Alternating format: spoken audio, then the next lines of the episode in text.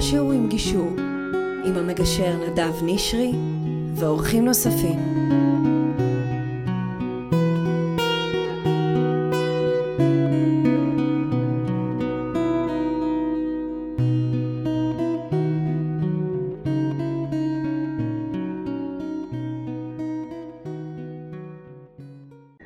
משהו עם גישור, פרק שאני מאוד נרגשתי, לקראתו ויושב לי פה האורח, והוא לא מבין למה אני כל כך נרגש. אני אגיד למה אני כל כך נרגש.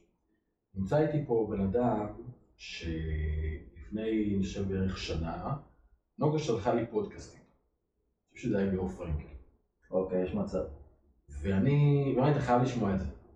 ואני שמעתי את הפודקאסט הזה, שבו האיש הנפלא הזה שיושב פה מולי דיבר על מה קורה בבינה מלאכותית וההתפתחות הטכנולוגית ולאיפה העולם הולך, ואני הרגשתי שנופלים לי הסימונים. ממש הרגשתי שנופלים לי הסימונים, שזה גם היה אחד המקומות שבהם הבנתי את הערך של פודקאסט. וגמגמתי הרבה זמן, אמרתי מתי אני אזמין, והוא נפלה עליי השכינה, ושלח לי הודעה. הוא אומר לי, אני לא מבין מה אתה כזה, גישור, בינה, טכנולוגיה, ואז קצת דיברנו, והוא הסכים לבוא, וזה מאוד משמח אותי. כי נמצא איתי כאן נועם מנלה, שהוא שחמטאי, הוא סופר והוא עכשוון. שזה כבר, הנה, כבר למדתי מילה חדשה. אז בואו תגיד, נועם, שלום. הלאה. אז מה אתה עושה בעצם? למה... לפני כמה זמן היה ראיון גדול איתי בגלובס, והכותרת הייתה נועם מנלה עתידן. גם בשיחה המקדימה שאלת אותי אם אני עתידן. אני לא עתידן, עתידן מסתכל מה יהיה קדימה עוד עשר, חמש עשרה שנה. אני מנסה להבין מה יש עכשיו, מה היה אתמול, מה יהיה מחר. זה פחות או יותר הטווח. מי יכול היה לדעת לפני כמה חודשים, שנה, שיכנס לצ'אט ג'י פי טי הזה וישגע את כולנו, יתערער פה את כל העולם. אתה יכול להיות עתידן עד מחר. ולכן אני אומר, אני מגדיר את עצמי, אני עכשוון, אני מנסה להבין מה, מה קורה עכשיו.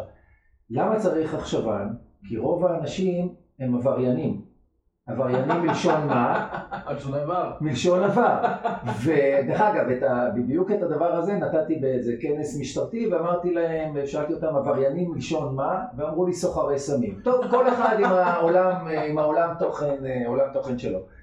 אבל אני בעצם, מה שאני עושה בלא מעט שנים האחרונות, אני חוקר איך הטכנולוגיה, הדיגיטל, הרשתות החברתיות, איך כל הדבר הזה, הפייקים והבוטים והדיפ פייק והצ'אט ג'י פי טי, איך כל הדבר הזה בסוף מעצב את התודעה שלנו מחדש. ולכן אני מדבר לא על חדשנות טכנולוגית שממנה אני יוצא, אלא בגלל שבסוף כל חדשנות טכנולוגית, יושב בן אדם עם נרגילה, אז uh, אני עוסק בחדשנות תודעתית. מה זה אומר? וזה מנסה להבין איך התודעה שלנו משתנה. מה זה התודעה? התודעה זה הרגש שלנו, התפיסות שלנו, האופן שבו אנחנו תופסים את העולם. אז כל הדבר הזה בסוף משפיע על החברה, משפיע על הדמוקרטיה, משפיע על האמון, משפיע על ההורות, משפיע על הסמכות, ניהול, פיקוד, חינוך, רפואה. וזאת התודעה שלנו, וכשזה רק בן אדם, אם זה היה משפיע רק על בן אדם אחד, זה לא מעניין, לך לפסיכולוג, הולך לגישור ויסדרו אותך.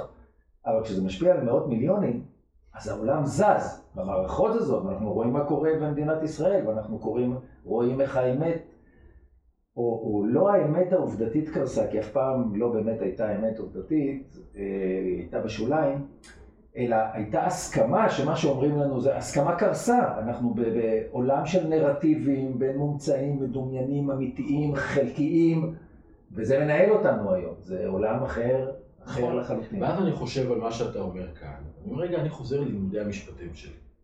כי אני, אני רוצה להגיד, יש לי, הפרק הזה לדעתי, אני אגיד את ככותרת, צריך הולך, שם אני, אני, אני, אני מאמין שזה יגיע לשם, הוא יהיה פרק שחובה על משפטנים, עורכי דין, מי שחושב להיכנס לתחום הזה, להקשיב ולהבין, להבין למה התחום הזה הוא הולך לשינוי טוטלי. כי ברגע שלך שדיברת על שינוי, על תודעה ועל פייק ניוז, דיפ פייק וכל אלה, אני חושב על זה כמשפטן. הוא אומר, כן, יש... יש... אז בעצם, כמשפטן, אני הייתי בה צריך לייצג עמדה או דעה כדי לשכנע מישהו.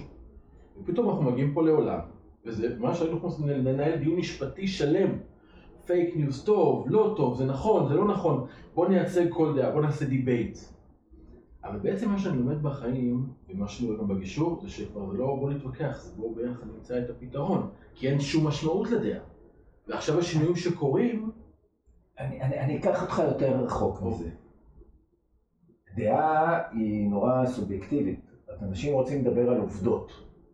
מבחינה תודעתית, לעובדות אין כמעט משמעות. זה דבר מדהים, זה בניגוד לאינטואיציה. תסביר. רוב העובדות שאנחנו נסכים עליהן, אוקיי, היא ברמה של אור אדום ברמזור. גם זה אני לא בטוח, אבל נניח ברמות כאלה. אם אנחנו עולים עוד שכבה הכי קטנה שיש, כבר למספרים או משהו כזה, מתחילה האינטרפרטציה, מתחילות התפיסות החברתיות, מתחילות הרגשות, ובעצם מה שקורה לאט לאט, מתחילים הרגשות, לאט לאט אנחנו מתחילים לאבד את הקשר עם, ה... או מהר מהר, מאבדים את הקשר עם העובדה הגולמית קטנה, ואנחנו חיים בעולם של נרטיבים, בעולם של רגש, בעולם של את אותה מציאות, אפשר לראות ב-מאתיים, לשים עליהם מאתיים ספוטים, אני תמיד מספר על זה, תסתכל על קולומבוס, אותנו לימדו, מה לימדו אותנו, מי זה קולומבוס? גילה את אמריקה. עכשיו, במשך שנים הסכמנו שזה ככה, בכל הוויקיפדיה, אבל היום, הילידים האינדיאנים בארצות הברית, הם יצאו מהשמורות, יש להם כוח, הם ביוטיוב, הם בפודקאסטים, הם בזה, והם אומרים, רגע, מה זאת אומרת גילה את אמריקה? חיו פה מיליונים של אנשים, נכון? חיו מיליונים של אנשים. גילה לאירופאים. הוא גילה לאירופאים, לא, לא, לא, אנחנו ידענו, הוא היה בור ועם הארץ. שזה גם נקראים אינדיאנים, כי הוא חושב שהוא בהודו בכלל, והוא הגיע והרג אותנו. ולכן הם מגדירים אותו כטרוריסט הראשון באמריקה. ולכן בארצות הברית היום, וזה קטע נרטיבי מדהים, כי חגים מתים וחגים נולדים. קולומבוס דיי, שהוא חג אמריקאי, קניות יום שופינג כזה, והרבה מדינות נעלם. נעלם, נמחק, כי זה כבר לא ראוי. יפה. ומצד שני, ג'ונטינס, ה-שישה עשר ביוני, יום שחרור העבדות, הפך לחג פדרלי, בשנתיים האחרונות, חג פדרלי חדש. זאת אומרת, חגים מתים, חגים נולדים, כי הנרטיבים משתנים. ועכשיו כל אחד יש לו מלא עובדות שתומכות בו. והעובדות האלה נכונות, באמת קולומבוס הגיע נניח לצורך העניין, ואכן חיו אינדיאני, אז מה המשמעות של העובדה כאן? יפה.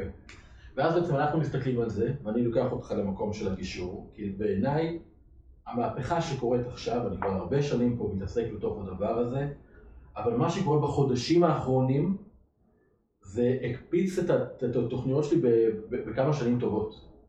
כי הבינה מלאכותית, בכל מקום שבו היה צריך את העורך דין שינסח את ההסכם, לא צריך.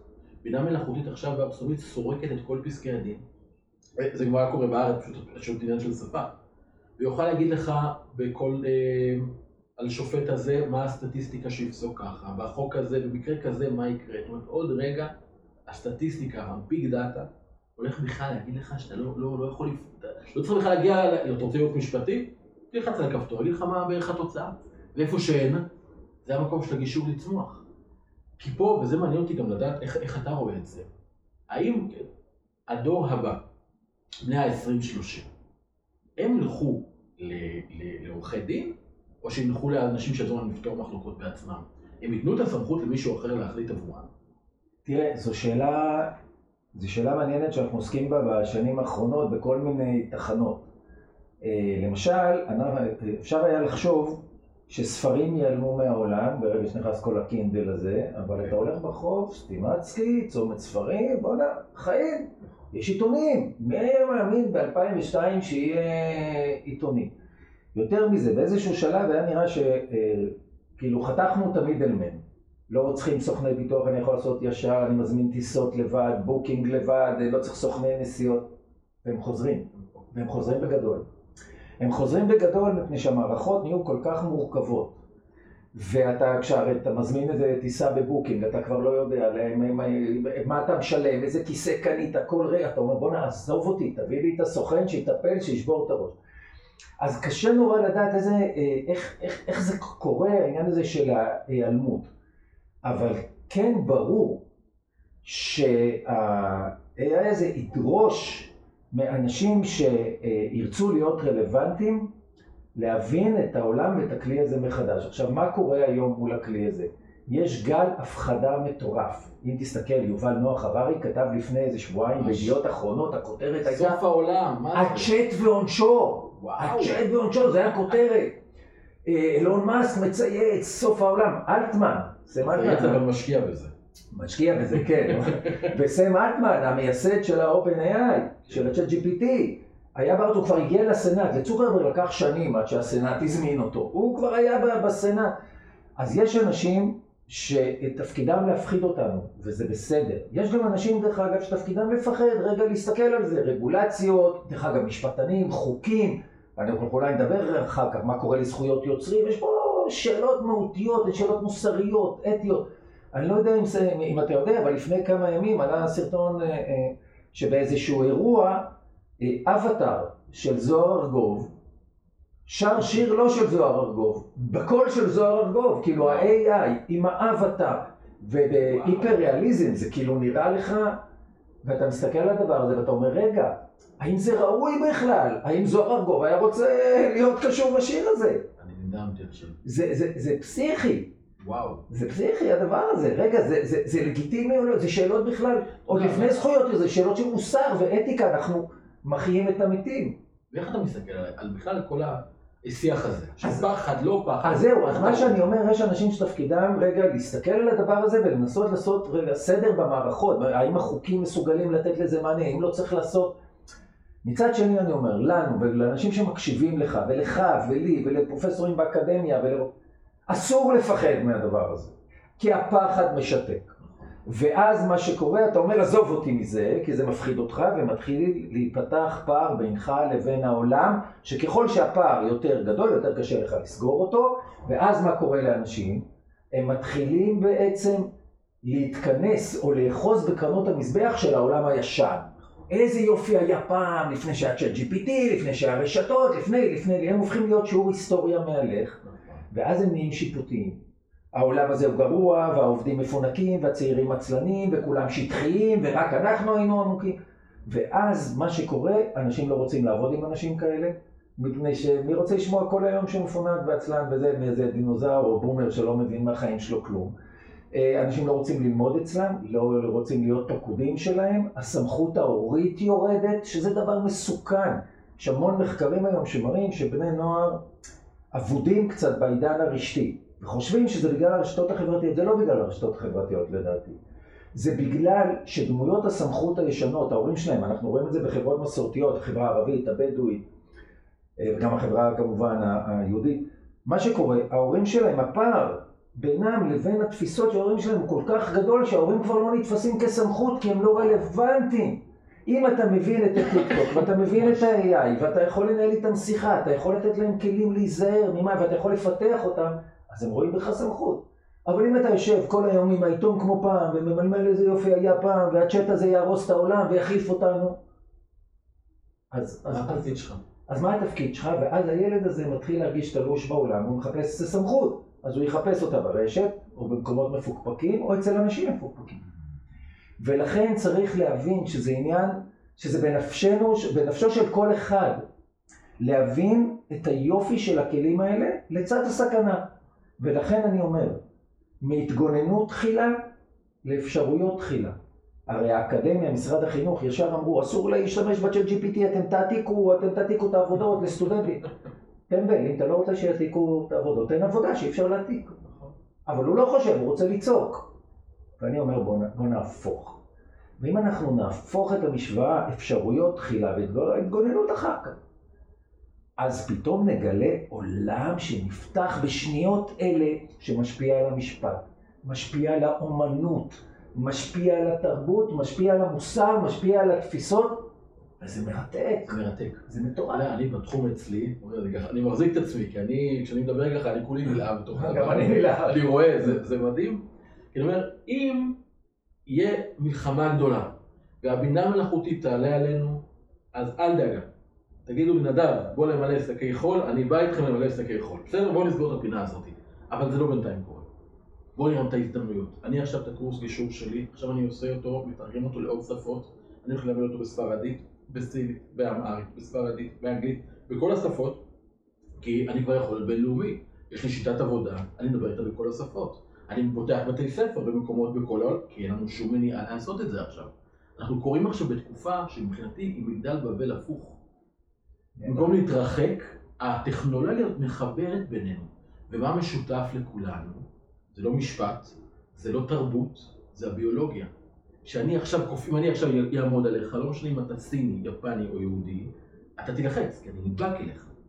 ואם אני אתרחק, אתה תרגיש יותר בטוח בסיטואציה. ולכן כל המקומות האלה שאיפה אנחנו נדע לעבוד כבני אדם, עם השפה שלנו, עם הטון שלנו, עם העיניים שלנו, עם שפת הגוף שלנו, עם, עם כל הדברים האלה, זה מייצר שיח. ולנו זו הזדמנות אדירה, כי זו פעם ראשונה בהיסטוריה שזה קורה. אז, אז יש פה הזדמנויות אדירות. צריך... המון אנשים שואלים, שואלים אותי בהרצאות, אה, או אומרים לי, תכף ה-איי איי מחליף את כולנו. ה-איי איי מחליף. וצריך להבין פה שני דברים. אחד, איי איי מבחינתי זה כמו מטוס, זה כמו, אה, אני יודע, היה סוס ועגלה והגיעה מכונית. ומי שרצה לצעוק דיו דיו לסוס, לאט לאט איבד את מקומו. ומי שלך עשה שיעורי נהיגה, אין את הדבר הזה. ולכן בעצם, זה נכון שיהיו חלק מהמקצועות שמן הסתם יתפיידו החוצה, או יהיו יותר יעילים עד שה-ג'י פי טי לא יצטרכו אנשים, אבל בשנייה זו ממש. נולדים מקצועות חדשים. מקצועות חדשים. עכשיו, כולם מסתכלים על אלה שמאבדים את המקום עבודה. מה עם אלה שעכשיו מקבלים מקומות עבודה? למה אתה לא סופר אותם? האנשים האלה אולי לא יכלו להתפרנס קודם, ופתאום... אני אתן לך את הדוגמה הזאת מ... יש עכשיו תפקיד חדש, נקרא פרומפט מאסטר. זה עוד שנייה יהיה כמעט בכל ארגון, אני מנסה להכניס את זה עכשיו לצבא ולכל מיני ארגונים. מה זה פרומפט מאסטר? כדי שה-איי איי יעבוד, צריך לתת לו פקודות. בסדר? זה אנשים חושבים שה-איי איי זה איזה מכונה שיודעת לבד. לא, צריך לתת לה פקודות. יש מישהו ש... הפקודות האלה נקראות פרומפט. אוקיי, אז פרומפט מאסטר זה הלוחש ל-איי איי. זה בעצם הבן אדם שיודע לטייב את הדבר הזה, כי אתה נותן לו פקודה, הוא יכול לתת לך עכשיו שטות מוחלטת. אתה צריך לדעת לעבוד איתו. אז נהיה מקצוע. אז... מה, ברגע אחד בא המקצוע הזה. מקצוע. עכשיו, זה מקצוע שדרך אגב משלמים לו לא מעט כסף, ואתה מסתכל על דרישות התפקיד היום של המקצוע הזה, ופתאום אתה רואה שדורשים ידע אה, כללי רחב, אה, לוגיקה, אה, אפשרויות אה, לסנטז בין אה, תחומים, okay. אה, אה, סקרנות, יצירתיות, ופתאום אתה מסתכל ואתה אומר, נגיד באקדמיה, לבוגרי איזה פקולטה זה מתאים? ופתאום אתה אומר, פילוסופיה, מדעי הרוח, למה? כי שם מלמדים הרבה דברים, נכון? לא עכשיו הנדסת תעשייה וניהול. דווקא הפקולטות שאנחנו נסגרו, הם עכשיו מתחזקו, איזה יופי. והנה פתאום אנשים, הרי עם הבן שלי, שלומד תעשייה וניהול עכשיו בבאר שבע, אם היה בא לי לפני שנתיים ואומר לי, אבא, מה ללמוד? אני רוצה ללמוד פילוסופיה, הייתי שמח, אבל נניח, הייתי אומר לו, אבל מה תעשה עם זה? והנה, פתאום יש מה לעשות עם זה, אז אנשים את אלה לא סופרים את כל הבוגרי פילוסופיה שעכשיו ייקחו אותם. עכשיו, מי, מי, מי חוסם אותם? האקדמיה. אם אני הדיקן עכשיו של מדעי הרוח, מחר יש מסלול של פרומפט מאסטרים, ומלמדים שם גם קצת פייתון ומחשב, ומלמדים פילוסופיה, ואיך עובדים עם ה-איי איי, ואת הסוציולוגיה שזה ייצר. ואני מוציא לשוק את הבוגרים הכי טובים בדבר הזה, הכי טובים. אבל האקדמיה היא מסתכלת, והצ'ט ועונשו, ופחד אלוהים. אז היא חוסמת את האנשים. האקדמיה והממסד, מכאלה, האקדמיה שפעם הייתה פורצת וחוקרת, זה הכל פשוט... אז, אז, אז, אז היום מה שאנחנו רואים, אני גם מרצה ברייכמן, זה שהממסד עוד לא עוד מבועל, אבל יש מרצים שיש להם השראה. כן, מישהו שולט בכל המקומות האלה, ו... אבל, אבל מה שאנחנו כן רואים זה שיש המון המון מרצים, אני לא מדבר עכשיו, אני מדבר על כל האקדמיה, יש המון מרצים ש... שעושים עם זה נפלאות, יוזמות אישיות, דרך אגב זה קורה גם בעולם החינוך. המערכת לא מבינה עוד את כל הדבר הזה, אבל מורים שהם יותר זריזים, מהירים, סקרנים כבר עושים עם זה נפלאות. אז בקורס שלי, תוכנות כמו איי איי, כמו מידג'רני, שזה מחוללי תמונות, או צ'אט ג'י פי טי, הם חלק מהסילבוס, הם לא האויבים שלי, הם הכלים שלי. ולגבי השאלה הזאת, האם זה יחליף אותנו, אני רוצה להגיד לאנשים, כאילו, למי שמקשיב, ה-ChatGPT הוא עובד על תבניות. זאת אומרת, הוא בודק מידע, ואם המידע הזה חוזר הרבה פעמים, זה הופך לתבנית, והוא יכול להקיא אותה החוצה, באמצעות משפט, באמצעות... אז כל מי שחושב תבניתית, ובעצם קשה להבדיל בינו לבין אחרים, כי הוא נראה, מדבר, חושב, פועל, כותב כמו אחרים, מין טכנוקרט הזה, אז קו הסיום שלו, זה קו ההתחלה של ה-ChatGPT, ולכן לא צריך אותך. שזה, תבין לי, היה מחלוקות גדולות.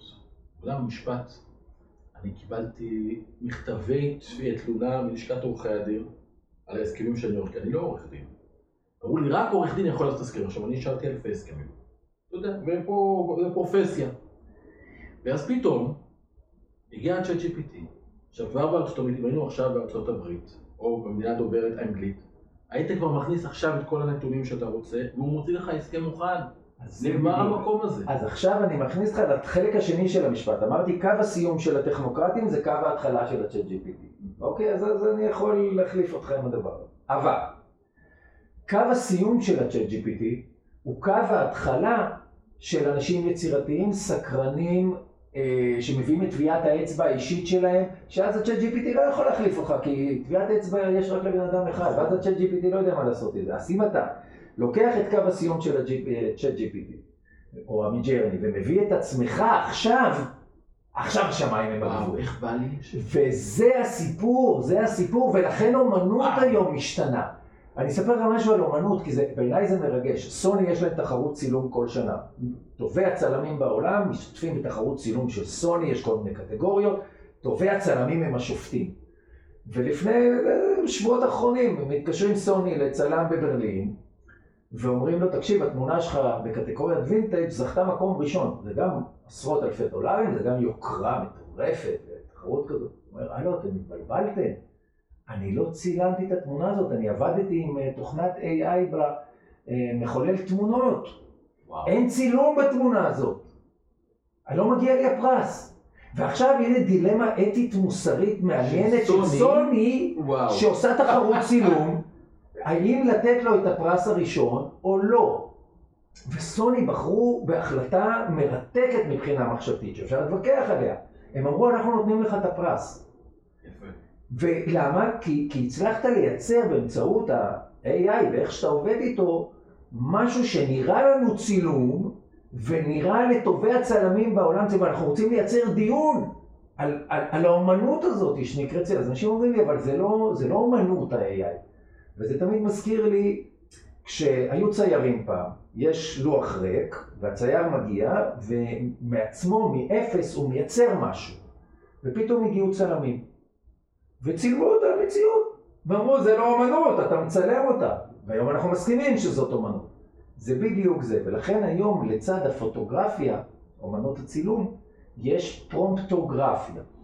אומנות בעצם של העבודה עם ה-איי איי, יש היום גלריה בהולנד, באמסטרדם, שמוכרת עבודות של אומני איי איי שעושים פרומפטים, ציורים, דרך זה, בין שלושת אלפים ל-חמשת אלפים דולר לציור, גלריה שלמה. המומה בניו יורק כבר עשה תערוכה של אומנות כזאת, ממש בחיתוליה, בתחילת הדרך. היום אנחנו מגיעים, אנשים מגיעים לתוצרים מטורפים. עכשיו זה, אתה צריך שיהיה לך רעיון, אתה צריך לדעת לאן אתה הולך, אתה צריך לדעת לעבוד עם המכונה עוד פעם ועוד פעם, אתה צריך לעבוד על דקויות, זה אומנות לכל דבר בעניין, אבל אנשים, זה מחוץ לקופסה שלהם. זה ממש, אתה יודע, זה כל כך עצוב, כי אתה מסתכל על זה, ואני אומר, חבר'ה, אני אומר בסביבה שלי, כולם, השינויים מגיעים, לא, זו תוכנית לעוד עשר שנים, זה עכשיו קורה, החודשים הקרובים, הם טוטליים, ומי שיחזיק את העמדה הזו, שהטכנולוגיה, בינה מלאכותית זרה, ואז הוא יפתח את הפער, יהיה לו הרבה יותר קשה אחרי זה להשלים את זה, ולא תהיה לכם ברירה. נכון. ועכשיו יש כל כך הרבה אפשרויות. עכשיו, עכשיו זה גם רגע... אנחנו פה המבוגרים עם הניסיון. הצעירים הם אולי עם הידע הטכנולוגי, אולי עם היכולת. גם, גם לא צריך להתבלבל עם הצעירים. רוב הצעירים הם לא טכנולוגיים. אולי עשרים אחוז הם מרגישים בנוח. הם פחות מפחדים מזה, אולי. אני חושב שכן, הם פחות מפחדים מהכלים האלה כשהם נכנסים. זה לא שיש להם איזו אוריינטציה טכנולוגית בהכרח יותר גבוהה, זה ממש לא נכון. Okay. הרבה מהם, אבל הם כן מרגישים יותר בנוח בסביבה האינסטגרמית, והם יודעים יותר את הפילטרים. Okay. אם אתה עולה ברמות המורכבות, אנחנו רואים שהם uh, קורסים. אבל, כן, okay. בערך, uh, אבל, uh, הם פחות מפחדים. או חמישים, אני לא צריך לחשוש מתחרות בין עשרים? לא, אתה לא צריך לחשוש מתחרות בין עשרים, מפני שכשאתה בין ארבעים או חמישים, דיברנו על טביעת האצבע האישית, אתה מביא כל כך הרבה ניסיון, אתה מביא כל כך הרבה משהו משלך, שאם אתה תביא אותו לזה, אתה תנצח כל ילד בן עשרים, שעכשיו מוציא משהו מהצ'אט ג'י פי טי, כי אין לו את הניסיון האישי. אבל אם אתה חושב כמו טכנוקרט, הילד נצח אותך. מפני שאם אתה מביא את החוזה ההוא, ואתה עושה שם איזה שני, אז הילד גם יכול להוציא את החוזים האלה, וגם יכול עם קצת לוגיקה להבין ימינה שמאלה. ולכן יש מקצועות, שרק התעצמו מהדבר הזה, והם המקצועות האנושיים. ככל שנכניס יותר את הנשמה שלנו לתוך הדבר הזה, הצ'אט ג'י פי טי ירים אותנו, או המידג'רני, או כל התוכנות מוזיקה האלה, ירימו אותנו לשמיים. היום מה שקורה בתחום המוזיקה זה, זה, זה סייקו. פול מקרטני עכשיו הוציא שיר חדש של הביטלס, שהיה מין כזה, מין לא גמור שם, ועכשיו עם התוכנות איי איי והכל. הוא עבד עם זה ויצר ביטלס חדש. עכשיו זה מלא שאלות, מלא שאלות. יש ביצוע חדש לפרדי מרקורי של Let It Be. טוב, גם נגמר הפרק הזה, אני יודע מה אני הולך להקשיב. ואתה כבר לא יודע מה אתה מרגיש. פרדי מרקורי Let It Be? כן, פרדי מרקורי Let It Be, וזה ביצוע מדהים. זה ביצוע מדהים. שמי הזכויות, אני רוצה להשמיע את זה בפודקאסט. אני חושב שאפשר היום להשמיע, אני לא חושב שהוא יבוא לתבוע אותך, פרדי. אני חושב שהוא כבר יחד. אבל תתביעו בחיים. מה? אבל תתביעו בחיים. זה של ביטלס. כן, אבל מאחר וזה נע ברשתות וזה נע ביוד, יש סיפור מעניין של זכויות יוצרים, שיצא דואט עכשיו של The Weeknd ודרייק. שני אומנים עשו דואט, מיליונים של אנשים שיתפו את זה כי הם מאוד אוהבים אותם, וכבר עשר שנים שהם לא עשו זה, ומיליונים של אנשים התלהבו חוץ משני אנשים. The Weeknd ודרייק, מפני שהם לא כתבו את השיר הזה. והם אמרו, רגע, מה קורה פה? אנחנו לא כתבנו, לא שרנו, לא עשינו את זה. עשה את זה פרומפט מוזיקה, אומן פרומפט מוזיקלי. הם תובעים אותו על מיליונים.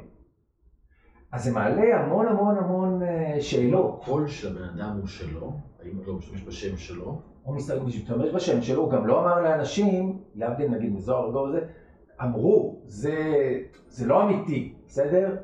אבל שם אנשים אמרו, בונה, זה אמיתי, וזה מכניס לי לעוד עניין תודעתי נורא נורא מעניין, גם אפרופו המידג'רני. זה מקרה שנחזור אליו, כי זה מבחינתי בשיח על המשפט והגישור, זה שהם טבעו אותו, זה כל כך עולם ישן. נורא, נורא. אז עכשיו זמרת בשם גרייס, היא עשתה דבר מעניין. היא אמרה, אני לא רוצה להילחם בתופעה הזאת, אני מזמינה כל אומן איי איי, קחו את הקול שלי, הוא מופיע בספוטיפיי ובמקומות כאלה, תעשו מה שאתם רוצים, נתחלק חצי חצי בהכנסה. מתאים לכם? זה פתרון גישורי. וזה פתרון גישורי, וזה מקסים. ממש. עכשיו, עכשיו, זה רק התחלה של הדבר הזה. הם מקבלים פרומו, הם מקבל, הם מחזקים את זה. כן, אז זה מין איזה ווין ווין כזה, היא אומרת... הלכו ליועץ משפטי, הוא אמר, תתבע אותה. נכון. מה עשיתם? בדיוק, בדיוק, הוא אמר, תתבע אותה. אבל היום זה מביא אותנו לעוד משהו תודעתי מדהים, שכאילו שינוי מנטלי. אחד הדברים שהמידג'רני, מידג'רני זה התוכנת תמונות, המידג'רני חמש. מה היא שונה מדלי? היא, היא כרגע, היא, זה, זה עניין של גרסאות. המידג'רני חמש אה, הוא ברמה של היפר-ריאליזם, זאת אומרת הוא מצליח לעשות דברים, לכן גם אותו... אותו צלם, יכול להיות שהוא עבד עם תוכנה אחרת עכשיו כשאני חושב על זה, אבל התוכנות האלה הגיעו להיפר-ריאליזם, זה אומר שאתה כבר לא מבדיל בין הציוד. למשל כשדונלד טראמפ עשו לו ה-אף בי איי, עשה לו חיפוש בבית, אז מיד אומני מידג'רני ששונאים את דונלד טראמפ הוציאו לרשת תמונה שהוא נעצר, והיא נראית ריאליסטית לחלוטין. אז אם פעם הייתי אומר, נכון אמרנו ככה, אם אני לא רואה, תשלים לי, אם אני לא רואה, אמרנו ככה, בונה, אם אני לא רואה, אני לא מאמין. אוקיי. נכון? לא מאמין, תביא שאני אראה בעיניים שלי. נכון. אבל אלוהים אני יכולתי. אני מאמין בלי לראות. כן, אבל עזוב רגע את אלוהים, רק אלוהים. אבל בונה, אם אני לא רואה, אני לא מאמין. היום, אם אני רואה, אני לא מאמין. זאת המחשבה, אם אני שומע, אני לא מאמין. זה אמיתי, לא אמיתי. כל תפיסת המציאות שלנו, כל הוודאות הופכת לנוזלית. אתה יודע מה אני עושה עם זה? המקום המרתק הזה? כי אין לי שום דרך להתמודד עם הדבר הזה ברמה, ברמה הגבוהה, ברמה ציבורית. אני יכול בהחלט לעבוד עם זה, שאני עובד פרסונלי אדם לאדם. חד משמעית. יש פה הסיפור, כי יושבים לי פה זוג, והעסקים שותפים לעסק או בני זוג, לא משנה מה. יש להם את האמת העובדתית שלהם, יש להם את הצדק שלהם, אבל הוא סובייקטיבי. וזה השיח החדש. אבל הם, הם בטוחים שהוא מוחלט. כשהם נכנסים אליך, הם בטוחים שכל אחד מחזיק נכון, את הצדק המוחלט. אבל זה, וזה נכון למה שקורה לנו בעולם, זה קורה לנו במדינת ישראל, וזה קורה, וזה, זה הקריסה, גם חלק מקריסת האמון במערכות המשפט, וזה חלק מקריסת האמון בדמוקרטיה. מפני שהדמוקרטיה היא לא מצליחה להכיל את העודף נרטיבים האלה. פעם הסכמנו, והיום אנחנו לא מסכימים, כל אחד יש לו את הצדק המוחלט. אנחנו טוב להתבקח, טוב להתבקח, טוב להתפלפל, טוב לקבל דעה אחרת. עכשיו אם אתה או זה או זה, אתה או טכנולוג או לא, אתה או מפחד או לא, אתה מהפכה משפטית, אתה רפורמה משפטית, אתה הכל. נכון, הכל, העולם הלך לקצה, אז זה בדיוק היופי. העולם הפך להיות מה שאני קורא עולם בהפרעה אישיותית דו-קוטבית. הכל הלך לקצה, הכל הלך לקצה, הרשתות האלה והטכנולוגיה והקצב והנרטיבים, הם בעצם לוקחים את כולנו לקצוות, אין, אין, אין אמצע, האמצע נגמר, אתה, אתה מכיר את העקומה הנורמלית, העקומה הנורמלית אומרת בעצם שישים ושמונה אחוז נמצאים באמצע, וב-שלושים ושניים אחוז, שישה עשר אחוז יהיו מצד אחד של העקומה ומצד זה, והם כאילו הקיצוניים. היום בערך שבעים אחוז נמצאים בקצוות, זאת אומרת, ה- ה- ה- האמצע הלך ונחלש ונחלש, תסתכל על כולנו. ו- ו- ולכן אנחנו נמצאים בעולם מאוד מאוד מאוד קיצוני, ואנחנו רואים את זה במדינת ישראל.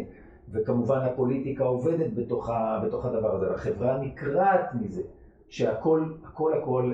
איך זה יכול להגיע? דרך כלל. זה סכנות איומות, זה יכול להגיע לפשיזם כמובן. הפשיזם זה הסכנה הכי גדולה שמתקיימת בתוך עולם כזה, מפני שאנחנו מרגישים שכשהמציאות היא נוזלית מדי, היא מאיימת עלינו. אנחנו נמצאים בפאניקה, ואנחנו רוצים את הדמות שתעשה סדר. והדמות שתעשה סדר היא תמיד הדמות שמציעה פתרונות מאוד מאוד אגרסיביים. נכון. ו- ו- וזה סכנות מאוד מאוד גדולות, ולכן במשך שנים אני אומר שמערכות, מערכות המשפט, חייבות היו ליצור את השינוי ואת הרפורמות מתוך עצמן, ולא לחכות, כי הקולות והביקורות, חלק מהן הן נכונות לחלוטין. ואפילו המערכת כבר היום מסכימה לזה. אבל פעם היא עדפה הכל, וכשאתה עודף היום, מאוד מסוכן, ולכן בעצם אתה צריך להסתכל על עצמך בתוך המערכת, אם אתה עורך דין, אתה צריך להסתכל רגע ולהגיד איך אני נע בתוך השינוי, איך אני משתנה איתו, איך אני מבין את השינויים האלה כדי להיות רלוונטי, זה נכון למערכת משפט וזה נכון לעורך דין בודד.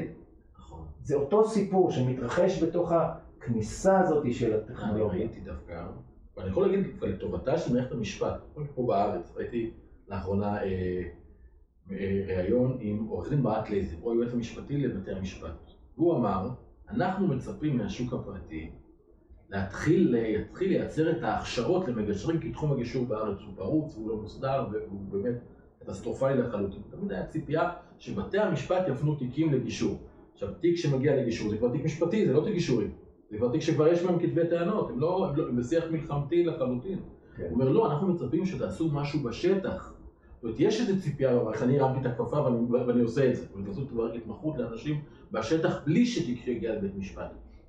אתה רואה ששם המערכת מצפה לזה, אבל היא כל כך מסוימת, והם אומרים את זה, היא כל כך מסוימת, שלעשות כאלה שינויים היא לא באמת יכולה. כי זה אומר לשנות את ההכשרה. זה להתחיל לתת דגש, על, לתת באמת לאנשים שלפני שמגישים תביעות, ללכת לגישור. עכשיו, ברגע שאתה עושה את זה, שזה דבר הכי הגיוני, לפני שאני שולח לך כתב טענות, אני אנסה לדבר איתך, זה, זה, זה, זה א' ב', וזה הכי מתקדם לעולם הבא, אבל זה פוגע בפרנסת עורכי הדין. כי אם אני ארים אליך טלפון, לפני שנשלח המכתב, אתה כנראה תפגש, תפגש איתי לכוס קפה, ואם צריך נלך למגשר, נמצוא את הבעיה, ואז יש פה שוק של בערך עשרים מיליארד שקל בשנה. שנחסם. שנחסם. נכון. אז, אז, אז כן, אז מה, מה, מה שקורה אבל ל, ל, כשאנחנו מתחילים לחסום את המציאות, היא בדרך כלל, תגלה את פניה דרך קפה. והקפה הזאת תהיה מאוד מאוד כואבת. והקפה הזאת יכולה להיות במחאות חברתיות, והקפה הזאת יכולה להיות ברפורמות, והיא יכולה להיות במתנגדי חיסונים. זאת אומרת שכשאתה לא עובד היום נכון עם אנשים, אז אנשים כבר לא, הם כבר לא פסיביים כמו פעם. יש לך דוגמה על מישהו שכן עובד נכון עם אנשים? תראה, יש, יש, יש כל מיני איים של דוגמאות, אבל יכולנו לראות במהלך הקורונה למשל, ג'סינדה ארדרן, ראש ממשלת ניו זילנד, איך היא עובדת עם הציבור שלה. בסדר, אז היה רגע, אי אפשר, היו לה רגעים אחר כך גם פחות טובים, אבל היה רגע שהבינה איך צריך לדבר עם אנשים כדי להפחית את ההתנגדויות, להפחית את הכעסים. היא ממש דיברה עם הציבור, היא הייתה בזום עם, עם אנשים, עם פיג'מה, והיא דיברה ואמרה להם, אני כמוכם, אני, אני יושבת פה בזום, אני תקועה, אבל זה חרא לא נורמלי, עם הילד הקטן שלי, גם אני רוצה לצאת. תשאלו אותי שאלות, אני אענה לכם בכנות, שקיפות מקסימלית, אז רמת האמון כלפי המסרים הבריאותיים או מה שהם אומרים היא גבוהה. לעומת זאת, במדינת ישראל קרה הפוך. הכל, השפה, בדיוק, בדיוק, החשיבות העצמית, בשם המדע, הכניסה באנשים ששואלים שאלות לגיטימיות. ואז מה שקורה שככל שאתה נכנס באנשים כאלה יותר, הם מתחילים להתאגד אחד עם השני, הם מתחילים להקים לעצמם פורום, הם מתחילים לייצר לעצמם. בעצם, מין גיבורים אלטרנטיביים שיגידו להם מה נכון ומה לא נכון. ואז יש להם אג'נדה אחרת. עכשיו, אם זה עשרה אנשים, לא קרה כלום, אבל אם זה עשרות אלפים, זה כבר משפיע. ואז בנט, שהיה ראש ממשלה, אומר עליהם, הם יורים על כולנו חיידקים עם, או וירוסים עם תת נקלעים. אבל אתה צריך להבין, אם אתה לא רוצה שיהיו לך מתנגדי חיסונים כל כך אגרסיביים... זה כמה משפחות המשפטים האלה פירקו שאני ראיתי פה? לא תאמין. המון. וואלה, בטח. פירק אותם. מה זה גם אלימות במשפחה? באלימות במשפחה. שלוש מאות אחוז עלייה. היה בגלל שלא יכלו להכיל דעה שונה שהיום, בוא נגיד את זה, אנחנו מבינים שאלה שהיו סקפטיים, היה להם על מה להיות סקפטיים. חד משמעית. היה, נכון, היה על מה להיות סקפטיים, אנחנו מבינים ש... חד, דרך אגב, זה נורא יפה, זה נרטיבי מאוד, כי שני הצדדים צדקו וטעו בו זמנית. נכון. כי אלה שהחיסונים וזה היה בהם צורך בתקופה מסוימת, והם כן עשו בלימה, ומצד שני השאלות היו מצוינות, וגם הקולות שאמרו, רגע, יום אחד אנחנו... לא נצטרך אולי את הדבר הזה, ואת האימה הזאת, וצריך ללמוד לחיות עם זה. זה אצלי בחדר, אני אומר את זה כל הזמן, הדבר הכי חשוב שמגשר יכול לעשות, זה לחשוב כמו פוליטיקאים. לעולם לא תצטער על מה שלא אמרת. פוליטיקאים היום עובדים הפוך. תסביר. בעידן האימפולסיבי, קודם כל, הם בדיוק עובדים הפוך, מפני שבעצם בתודעה שלהם, אם הפעם אמרנו, איך אמר דקארט, אני חושב משמע אני קיים, אז היום אצל פוליטיקאי אני מצייץ משמע אני קיים. ולכן הציוצים הם נורא אימפולסיביים. הם רואים משהו, בוא נעני צייץ, הם לא בודקים עובדות, הם לא זה, הם נכנסים באנשים. זה תיקון טוטלי, אבל שאני כן, אז להיות מגשר זה לשאול, ולא אני רוצה על מה שלא אמרת, אני רוצה לייצר פה איזה שיח. מהשיח הזה קוראים כל כך הרבה דברים טובים, אני פותח את העיתון. הפסקתי לפתוח את העיתון, פתח חדשות שזה הפסקתי לגמרי. אסור. אני ראיתי ששיח. אסור. אז אני פותח טיק טוק, ואתה יודע מה אני מקבל? זמר מונגולי. איזה כיף לי, עכשיו צץ לי מלא זמר מונגולי. הנה, קיבלתי עניין, קיבלתי ידע פה. אני בכלל מתנתק מכל המקומות האלה, ואני מחפש את השיח. ואין שיח. נכון, אנחנו... קודם כל, הרשתות החברתיות, יש אומרים הרשתות החברתיות, בגלל שמה שקרה בעצם, כדי לא לריב עם העולם, אני צריך להתכנס באיזה מין בועה, ואז רוב האנשים מסכימים כמוני ויותר נוח לי. ואז נוצר... הטוב החדש עכשיו הוא אחרת, אבל קצת. מה שאני מבין, שהוא מודע לך תחומי עניין ולא סביב אנשים. כן, אבל זה קודם כל תלוי איפה אתה נמצא. טיק טוק מתנהג אחרת מאשר פייסבוק, מאשר טוויטר, וכל אחד יש לו את ה... אני הטיק טוק. טיק טוק זה נפלא. נפלא. לי היה ערוץ בשח, לימדתי שח בטיק טוק. עשיתי פרויקט עם טיק טוק העולמי, שנקרא טיק טוק לר. הם פונים לאנשים בכל מיני מדינות, ושילמדו משהו מעורר השראה בשפה של אותה מדינה. ופנו אליי, אמרו לי מה אתה רוצה לדבר, אמרתי אני אלמד שח. כסופר שח עולמי שעוסק בטכנולוגיה, איך משנה את התפיסות, אמרתי אני אלמד שח בטיק טוק. גם רכבתי על גלי גמבית המלכה וכל ההייפ שהיה. ואמרו לי, מה השח בטיקטוק? זה היה ערוץ מטורף, מיליונים של צפיות, מיליונים של צפיות. ומה שיפה בדבר הזה, זה שאתה, אם אתה רוצה להצליח בתוך ערוץ כזה, אתה צריך לייצר דיאלוג עם אנשים, כי אנשים שואלים שאלות. חלקם דרך אגב שואלים שאלות או מקטינים אותך. יכולים להגיד, אה, בוא, אתה לא מבין כלום, אתה מדבר שטויות עכשיו. אני, אני בן אדם עם שם עולמי, כאילו, הספר שלי זכה מקום שני בעולם לספר הטוב ב-אלפיים ועשרים, על ידי איגוד השחמט העולמי וטובי השחמטאים בעולם. אז לא יכול לבוא איזה עכשיו, אני יודע, איזה יבחוש ולהגיד לי, אתה לא מבין כלום. והאינסטינקט הראשוני של האגו, זה לא יפתור קיבינימט. אבל שנייה אתה נושם רגע ואתה אומר, רגע, בוא נענה לו, בוא נייצר איתו דיאלוג, בוא ננסה להבין מה הוא לא מבין. יכול להיות שלא הסברתי טוב, יכול להיות שמשהו אצלו בהבנה לא עבר. ואז אתה מסביר לו עוד פעם. ומה שמדהים לראות זה כל האנשים שרואים איך אתה עונה לו.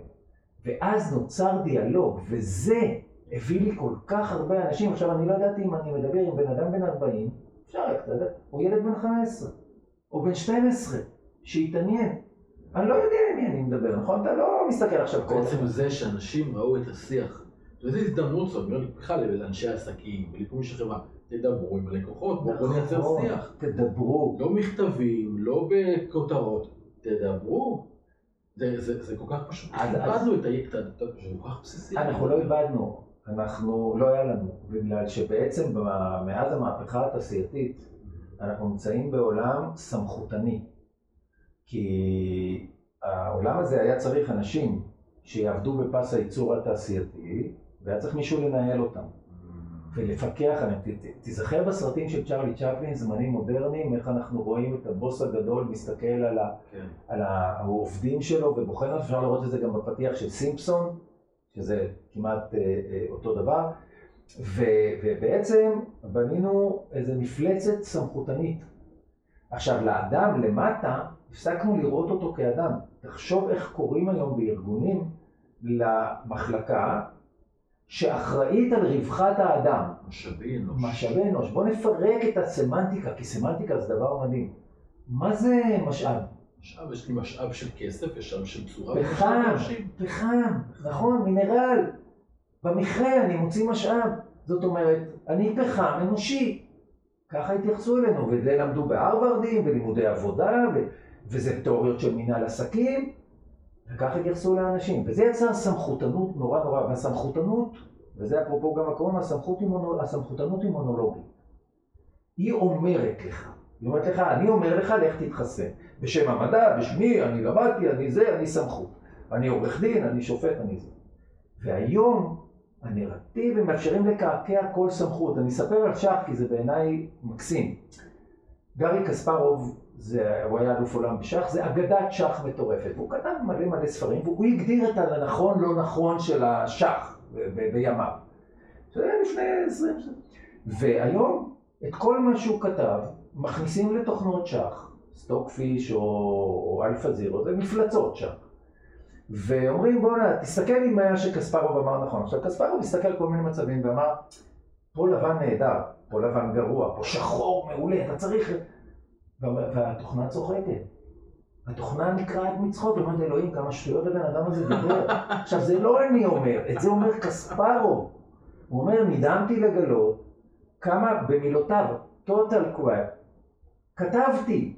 וואו. עכשיו, מה שהוא בעצם עובר, זה מצב שכל סמכות עוברת, ה-Chat ג'י פי טי וכל המודד. אנחנו, אנחנו יכולים לפרק את כל מה שכמעט סמכות אומרת. ולכן אנחנו צריכים לעבור ממצב של סמכות יודעת, שיש לה גם אינטונציה, לסמכות לומדת. יותר מזה, בתוך ארגונים הסמכות למעלה מנותקת מהעולם הטכנולוגי החדש. היא לא מבינה אותו, היא מפחדת ממנו. היא גם אלופת העולם בעולם הישן, הגיעה להיות מנכ"לים או אני יודע, אלוף בצבא. אבל למטה, כל שאתה יורד במורד הארגון, יש אנשים שמלופי העולם בכלים החדשים, כי הם סקרנים, כי אין להם את העקבות, כי הם עוד לא הצליחו נורא, הם יכולים לאסוף את זה. ואז בעצם אתה אומר, בונה, אתם לא יודעים כלום במקצוע, אבל אני אומר לך, אבל אתה לא יודע כלום בעולם החדש. וכאן... הדרך היש... הישנה... וכאן נדרש גישור בין הדרך הישנה לדרך החדשה, בין הידע הישן לידע החדש. וכשמתקיים הגישור, מתקיים פלא והארגון צומח, וכשהוא לא מתקיים, מדהים. הארגון נתקע וחושב כמו פעם ועובד כמו פעם, ואז הוא גם מפחד שיחליפו אותו, ובצדק, שיחליפו אותו. ביי, לקחת כל מה שמעתי, עכשיו לעשות את זה בולד, כי אתה יודע, אני שומע את האנשים בחוץ, ואני אומר, חוששים לפרנסתם, ואני אומר, תקשיבו, הנה, מה שאמרת עכשיו, יש פה עכשיו פרופסיה שלמה שחיכתה שלושים שנה. שלושים שנה שעולם המשפט ייתן לה לגדול, ועולם הטיפול ייתן לה את המקום, ועכשיו היא כבר קיבלה את הלגיטימציה, כי יש לנו כבר מספיק לעבודה, והציבור בוחר בהמוניו, בהמוניו ירידה של שישים אחוז בכמות התביעות בגירושין, והכיוון הוא לשם לגמרי, אבל אין מספיק מגשרים. כי יש מלא תעודות, מלא אנשים למדו. אבל בפועל, אני מדבר כל אחד שמאזין, תעשה גוגל, תחפש מגשר בקרוב לבית שלך. שהוא רק מגשר, הוא לא עורך דין מגשר. עורך דין מגשר זה שתי דברים, אתה בעצם מחזיק בכותרת הזאת שמגשר ואתה עורך דין. זה המיינדסט שלך. בדיוק. אבל כשמישהו מדבר את השפה הזו של סקרן, ולייצר דיאלוג, ולחפש את השיח, והוא כותב, והוא מקדם אצלך באזור, תראה שאין. לא רק כמו תניע הראשון. לא, אגב, אני עם עשרים סניפים, אבל לא, אני, לא, אני לא בכולם, כי פשוט אין תחרות.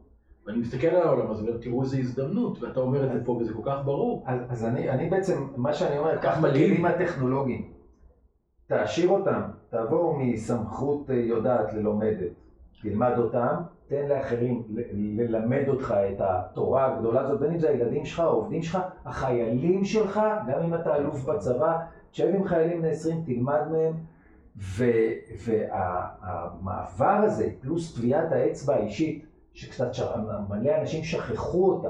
אתה יודע, לפעמים אני נכנס להרצאות בנגיד צבא, בנקים, אז צבא נגיד זה פחות, יש מדהים, אבל אתה נכנס לבנק, הם כולם נראים אותו דבר, אני מסתכל ואני אומר, זה שיבוט, הכבשה דולי. למה הם כולם נראים אותו דבר? למה לכל האנשים בחדר, בין אם זה צבא או משפטנים, יש את אותה הבעת פנים? למה אני יכול לעשות חיקוי של מורה בבית ספר? איך זה קרה שיש לכולן אותה אינטונציה? נכון? איך זה קרה? כי אנחנו מסתנכרנים.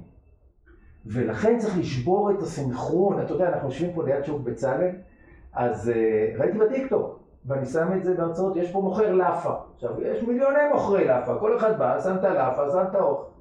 אבל הוא מוכר לאפה אחר, הוא מביא את עצמו. והוא רוקד ושם מוזיקה כשהוא שם את הלאפה, שם שירים של הבי ג'יז וזה, אתה לא מבין מה קורה שם. עשרות אנשים באים לרקוד, ומכל אלה שרוקדים, גם כמות הקונים בלאפה היא אדירה שרוצים לך, אפילו אם הם לא רעבים הם כבר קונים את הלאפה. טביעת האצבע האישית. ולכן אותו שום של ג'י פי טי לא יחליט. נכון. כמשל, כמובן. משל ונכון. לפני שנסיים, ג'י פי טי או כל התוכנות היה האלה, הם פעם בכמה זמן הן עושות קפיצת מדרגה, בסדר? בהתחלה נכנס הצ'אט ג'י פי טי לחיים שלנו, היום מה שקורה בעצם הוא עובר התמחות, זה דבר מדהים. זאת אומרת, יש עכשיו מלא חברות, לא משנה אם זה גוגל או כל מיני סטארט-אפים, שמייצרים פלאג-אין, שאומר בעצם, אני מתחבר לצ'אט ג'י פי טי, אבל אני מכניס עכשיו מידע מהתחום שלי, ואני עובד עם זה. בלומברג עכשיו, הופכים את הצ'אט ג'י פי טי ל... צ'אט עם הפלאגין, צ'אט ג'י פי טי פייננס, פייננס. אוקיי. זה קורה עכשיו ברפואה. גוגל עכשיו הוציאו את הדבר הזה, הוא שורג בערך חמש מאות מיליארד מידע, דפי מידע רפואיים. וואו.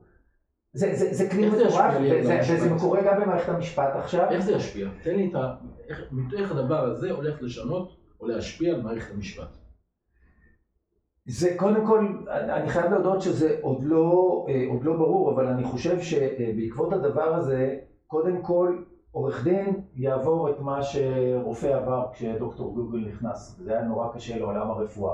כי פתאום הבן אדם יכול היה לאתגר את הרופא ולשאול אותו שאלות. זה, זה היה לא נוח להרבה מאוד רופאים, גם כי זה בזבז להם כאילו זמן, יושב עכשיו הפציינט, עושה גוגל ואומר לו, אה לא, רגע, למה אתה אומר ככה?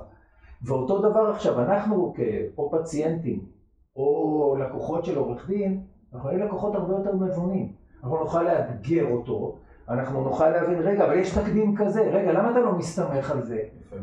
וזה אומר שהוא חייב לקחת את הכלי הזה, להיות חלק מהעסק, כי הוא צריך להקדים אותנו, אחרת למה שאני אבוא אליו. ולכן מי שלא יעבוד עם הכלים האלה ולא יוכל לתת תשובות מספיק טובות, ומקסימום להתחיל קצת לערבב אותנו, הוא יעלם. ובעולם זה כבר קורה עכשיו, בארץ בגלל העברית, השמאל בימין, ימין ושמאל, זה פה הסיפור. בארצות הברית אני קורא, אני עוקב אחרי הדבר הזה, כי אני רואה את הגל הזה מגיע, אני נערך אליו, כי אני מבין מה הולך לקרות בגישור בתוך הדבר הזה, אבל זה שם, ו... לא, אני פשוט הייתי לעשות בולד על מה שאמרת. נרקור. ככה, אני מבקר את זה, כי זה צעקה כל כך גדולה, ובינתיים יש כל כך הרבה סבל. שנגרם מחוסר ידע, ואנשים שהולכים להליכים משפטיים לסתם, ועורכי דין שלמדו מלחמה, ואמרו, רגע חבר'ה, אבל זה כבר לא העולם. נכון, זה לא העולם. אני חושב שזה שיפטינג שמערכות צריכות לעבור, אבל הן עדיין שבויות ופרדיגמות ישנות, הן נלחמות על קיומן הישן. ממש, ממש. לגמרי, ואנחנו צריכים להגיע אותם. העולם החדש הוא הרבה יותר מעניין. נכון, אז אני חושב שהמערכות לא משתנות מרצונן. צריך לכפות עליהן, ואנחנו רואים את זה במדינת ישראל, שכשאתה לא משתנה מרצונך, אז מגיעים, וזה מתחיל להיות קרב מאוד מאוד גדול, ואתה מאוד אגרסיבי. התובנות הגדולות שהיו לי. אני במשך שנים, תמיד ניסיתי לדבר על נקודת השווים שלי, תמיד למי אני, שלי ל-ארבעים, חמישים, אתה יודע, ולנסות לשכנע, ואני אומר, למה אתם הולכים להליך משפטי לפני שניסיתם גישור? זה הרי לא הגיוני. וכל הזמן, והתשובות שהיו עם הסקפטיות, היו לי מאוד קשות, אמרתי, אבל למה אתה סקפטי? הרי יותר קל לפתור דברים במילים, זה ברור, זה נתונים, זה טוב.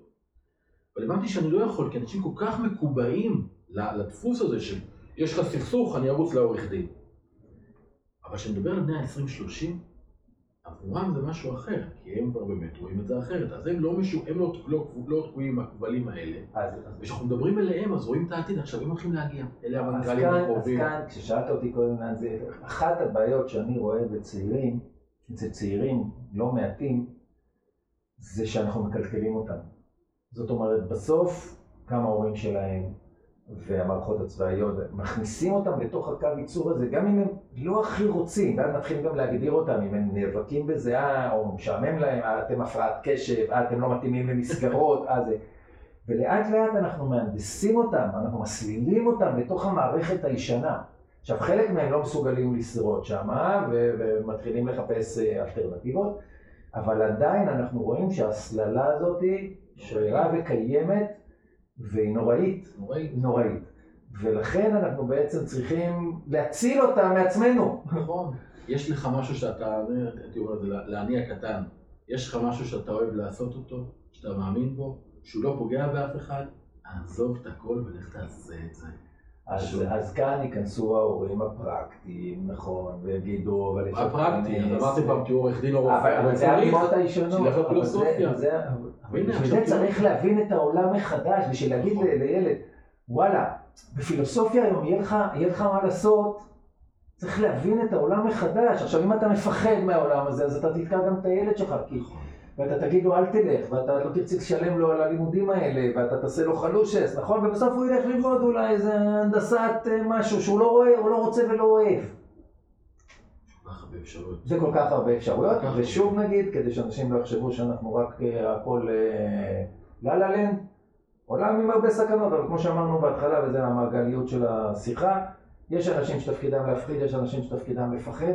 לנו, הרוב האנשים שמקשיבים לנו, אתם אל תפחדו, זה ישתק אתכם. אתם צריכים להתחבר למה שזה יודע לתת, כי זה mind blowing. זה mind blowing, זה עושה טוב.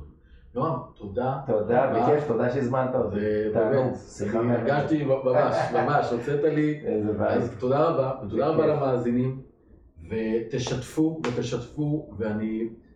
אם אתם באיזה צומת בקריירה, במחשבה לאן ללכת, או שיש חבר'ה צעירים מסביבכם שמחפשים, אני אומר, תאזינו לפרק הזה, כי אני חושב שאם אני הייתי, כשהייתי בן עשרים והייתי שומע את זה, ואני הלכתי, כי הייתי נון קונפורמיסט לגמרי, גם אתה הרי רואים, והיום זה הזמן של יוצאי הדופן, היום זה הזמן של יצירתיים, היום זה הזמן של אנשים החזון לקום ולחיות חיים מלאים ועשירים, וזה מה שאנחנו רוצים לעשות, אז לכו על זה, תודה רבה.